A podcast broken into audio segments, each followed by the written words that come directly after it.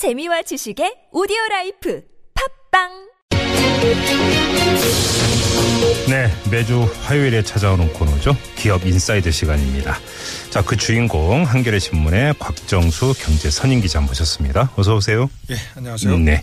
자, 오늘은 이 얘기 안 할 수가 없죠. 이 삼성이 전경련에 탈퇴원을 제출을 했죠. 예, 어제입니다. 음, 이제 LG에 이어서 삼성까지 탈퇴를 하면은 전경련이 사실상 해체 수순에 들어갔다 이렇게 봐도 되는 거 아닙니까?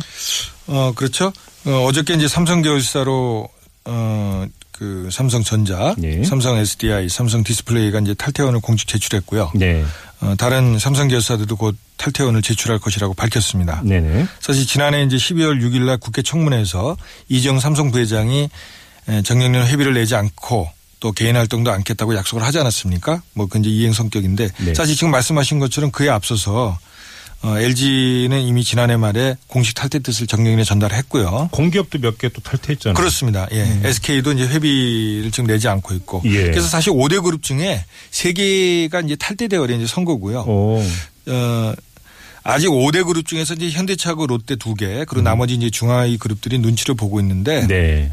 뭐 결국 이제 시간 문제일 것 같아요. 그러게요. 왜냐하면 이제 정경련에서 이 5대 그룹이 차지하는 비중이 절대적이에요. 특히 이제 그 중에서도 삼성이 차지하는 비중이 큰데 그렇다고 봐야 되죠. 이, 이쪽에서 어 이런 5대 그룹 주, 주, 주력인 5대 그룹의 다수가 하고 음흠. 또 회비까지 내지 않으면 현실적 정경련의 유지가 어렵습니다. 네. 그래서 이제 어 좀 아이러 역사적 아이러니라고 한다면 음. 정경련은 사실 삼성그룹의 창업자인 이병철 씨가 이 박정희 정권 당시인 1961년에 그 주도해서 창립- 창립한 그런 단체지 않습니까? 예, 예. 근데 이제 삼성에 의해서 해체의 직격탄을 맞고 있는 것. 그건 역사의 아이- 아이러니라고 볼 수. 있겠죠. 예. 근데 아무튼 전경련은 지금 이제 그 해체 위기에 봉착해 있고, 근데 또 다른 지금 악재가 터졌습니다. 보수 우익단체 지원을 뒷받침하는 리스트가 나왔다고요? 예, 우리가 이제 이른바 화이트 리스트라고 그러잖아요. 그렇죠. 예? 음. 그러니까 죽이자는 명단은 블랙 리스트고 키우자라고. 키우자는 거는 화이, 화이트 리스트입니다. 쉽게 예, 얘기하면. 예. 음, 근데 이 보수 우익단체한테 그 지원해주는 내역이 좀 구체적으로 공개가 된 거죠. 그렇, 습니다 이제 어, 사실 블랙리스트 자체가 국민들에게 큰 충격을 줬잖아요. 그럼요. 예. 이제 반대로 이제 청와대가 친정부적인 이 보수 우익 단체들의 명단을 이른바 이제 화이트 리스트를 만들어서 네. 전경련을 통해서 이제 기업들이 자금 지원을 하도록 한 그런 음. 혐의가 어, 사실 드러나서 특검이 이제 수사를 하고 있었는데 예.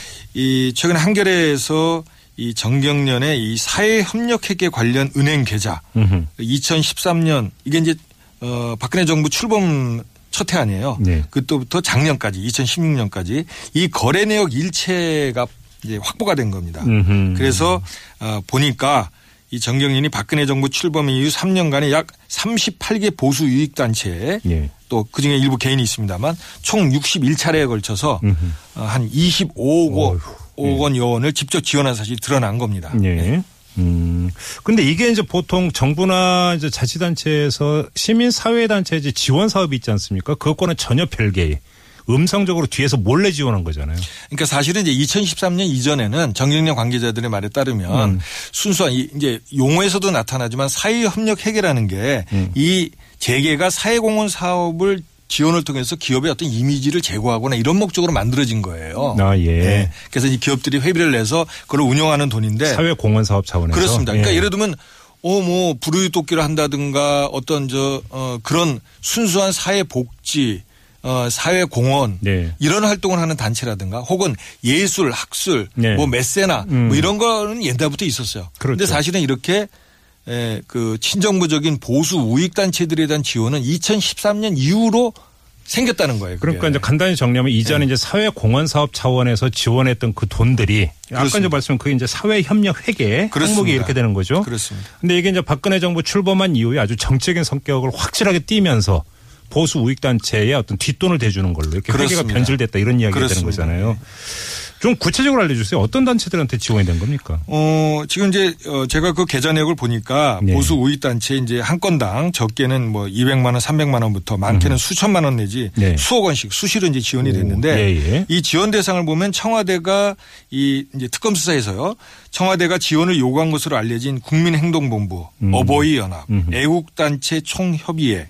고엽제 전후회 이게 모두 포함되어 있습니다. 예. 이들 단체들은 요새 그 촛불 시위에 그 반대되는 태극기 뭐 집회 뭐 이런 얘기하죠. 거기에 이제 그 많이 우리가 볼수 있는 그런 단체들이고요. 음. 네. 또 정경련이 이 청와대 요구에 가 내려왔지만 이 국가나 지방단 자치단체가 지원한다는 이유로 좀 난색을 보인 것으로 알려진 한국 자유총연맹 예. 재향군인의 지- 재향 경우에 이런 데가 있었는데 그 중에서 재향 경우에는 지원이 실제로 이루어졌습니다. 예. 그리고 또 박근혜 최순실 국- 국정농단이 이제 발단이 됐던 미르 K, K스포츠 재단 에 대한 지원도 여기서 또 이루어졌고요. 예. 그 밖에 이제 보수단체인 부모 마음 봉사단. 전 부모 마음이 어떤지 잘 모르겠는데 이 요새 저 아스팔트 나가 보면 이거 이거 이 단체가 아주 그 아, 그래요? 아주 열심히 참여하고 있습니다. 이 해병대 전후의 시대 정신 자유 청년 연합 음. 또 반공 단체라고 할 수 있는 북한 민주화 네트워크 등 음. 이런 단체들이 총 망라돼 있습니다. 예. 근데 지금 말씀드린 것처럼 이들 단체들의 다수가 이 박근혜 대통령 탄핵에 반대하고 또 촛불 집회에 대항하는 이런 그런 모임을 아주 주도하고 있거든요. 근데 음. 요번뿐만이 아니라 이들 단체들은 과거의 역사 교과서 국정화라든가 네. 경제민주화 반대, 음. 통합 진보당 해체 이런 요구 관련 집회에 적극 참여한 단체들이에요. 예, 예. 그러니까 사실상 청와대가 정년연 자금을 동원해서 관제 데모를 조직화했다 이런 지적을 받을 수밖에 없게 돼버린 거죠. 그런데 지금 보수익단체 지원한 거 말고 정관계 로비에서는 정황도 포착이 됐다는데 이건 또 무슨 이야기입니까? 정광계롭이 예. 이 사회협력기금을 관리하는 아까 이제 은행 계좌에서 이제 이 어, 지원 내역이 드러났다 그랬잖아요. 이제 거길 들여다 보니까 그거 말고 예. 약 2013년에서 2016년 이 4년 사이에 총 51차례에 걸쳐서 약 3억 원 정도의 돈이 음흠. 이 사용자와 사용처를 알 수 없도록 현금으로 인출된 게 또 확인이 된 겁니다. 어, 예. 아, 보통 이제 사회협력회계 계좌의 경우에 다른 어, 자금의 지출을 보면은 이 적요 항목이라는 게 있어요. 거기에 그래서 누구에게 그렇죠. 어떤 목적으로 줬다는 게 이제 적, 어, 적혀 있는데 그렇죠. 요 현금 인출의 경우에는 모두 그게 빈칸 처리가 돼 있는 겁니다. 3억 정도가? 그렇습니다. 예. 그래서 사실상 사용자와 사용처를 알 수 없는 꼬리표 없는 돈이 만들어진 거예요. 네. 음, 그러면 이게 정관계로 흘러 들어갔을 가능성이 있다 이렇게 보는 거군요. 그러니까 이제 어, 정경련 내부 관계자들은 음. 이, 이, 이 어, 사회협력회계의 자금 관리를 이승철 상근부회장이 직접 주관했다고 합니다. 네. 그래서 지출 용도나 금액을 건건마다 일일이 승인해 왔는데 음, 이 자금의 성격상 어떤 근거를 남기지 않을 이유가 뭐가 있겠느냐. 이승철 부회장이 가장 잘 알겠군요. 네.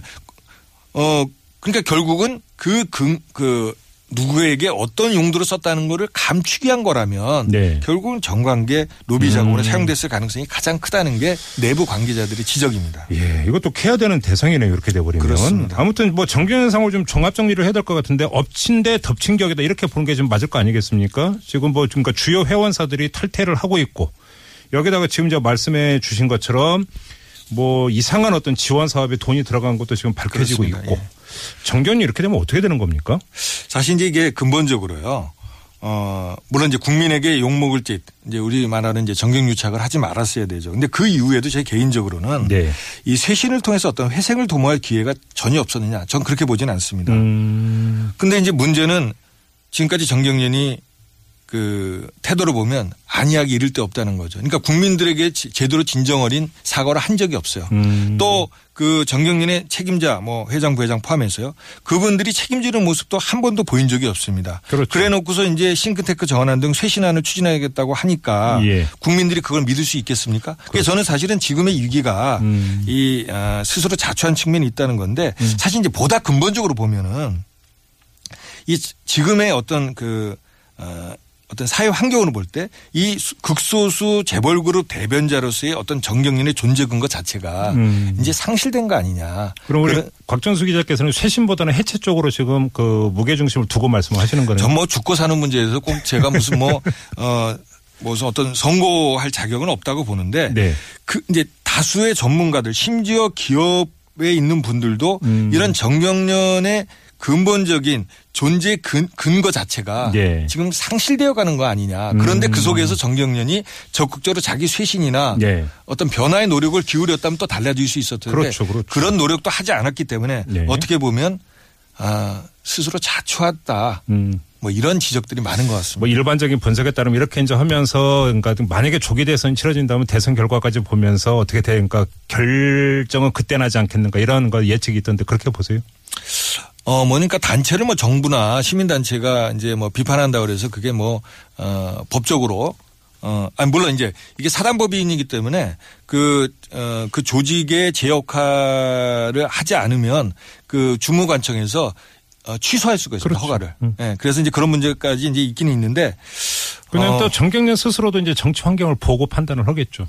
그렇습니다. 그런데 사실 이제 정경련이 지금 후임 회장 물색 작업을 하는데 그 자체가 난항이에요. 그래서 어. 지금 운영비도 없죠. 선장도 없는 단체죠. 음. 예, 앞으로 존속이 쉽지 않은 상황인 것만은 분명한 것 같습니다. 알겠습니다. 자, 기업 인사이드 오늘은 이 전경련의 앞날에 대해서 한번 짚어보는 시간으로 꾸며봤는데요. 자, 이렇게 마무리하도록 하겠습니다. 곽정수 한겨레 신문 경제 선임 기자와 함께했어요. 고맙습니다. 예, 감사합니다.